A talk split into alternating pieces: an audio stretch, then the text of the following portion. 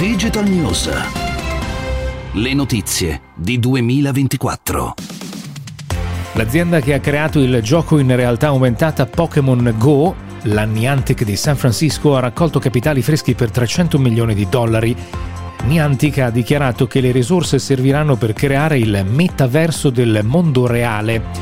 una chiara critica al metaverso che si vorrebbe creare nel mondo virtuale e Niantic del resto ha fatto della realtà aumentata e dell'interazione con il mondo fisico il proprio successo. Eh, Pokémon Go è una delle dimostrazioni più eh, di più grande successo, almeno negli ultimi anni, di quella che è o potrebbe essere la realtà aumentata, cioè eh, immagini, informazioni eh, che vengono proiettate sull'immagine del mondo vero che si vede attraverso lo smartphone o attraverso occhiali per la realtà aumentata non ci sono stati tantissimi eh, servizi, tantissimi giochi o tantissime app che hanno fatto successo sulla e con la realtà aumentata, ma eh, Niantic vuole insistere, vuole proseguire su questa strada, quindi vedremo quale sarà nei prossimi anni la proposta per una sorta di eh, Pokémon Go eh, evoluto o comunque un eh, metaverso del mondo reale.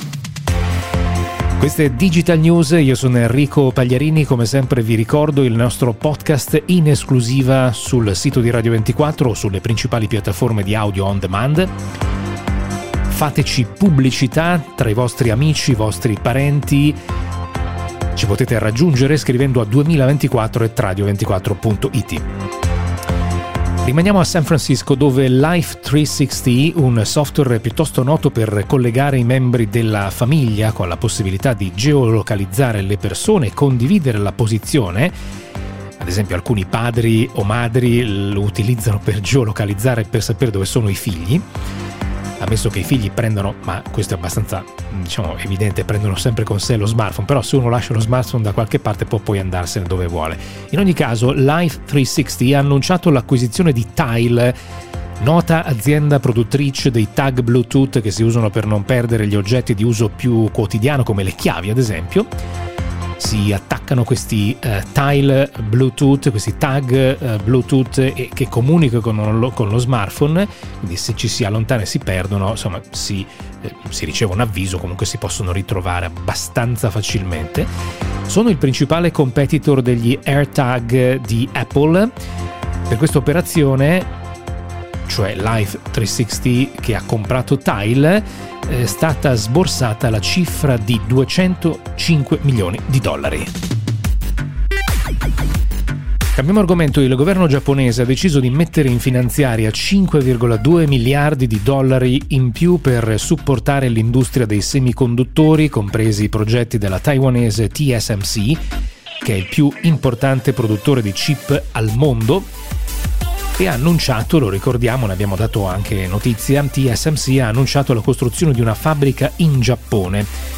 All'investimento contribuirà il governo di Tokyo con 3,4 di questi 5,2 miliardi su un investimento totale di questo nuovo impianto di 7 miliardi. Anche Sony contribuirà all'investimento. L'antitrust italiano ha multato per complessivi 200 milioni Amazon e Apple per un accordo che vieta ai rivenditori ufficiali e non ufficiali di prodotti Apple e Beats di utilizzare Amazon.it permettendo quindi la vendita di questi prodotti solo ad Amazon e ad alcuni soggetti scelti in modo, eh, dice sostiene l'antitrust, discriminatorio.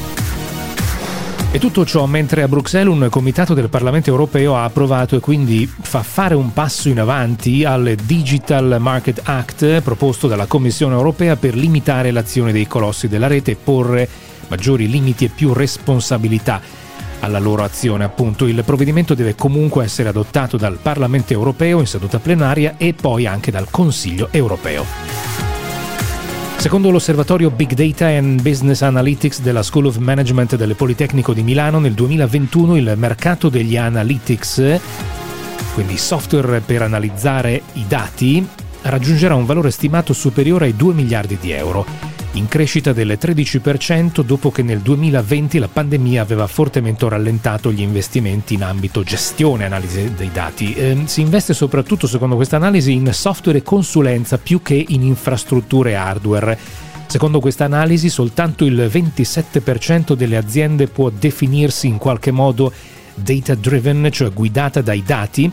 ovvero eh, un'impresa con competenze diffuse o numerose sperimentazioni e progetti a regime in tutta l'organizzazione. Quindi meno te- molto meno di un terzo.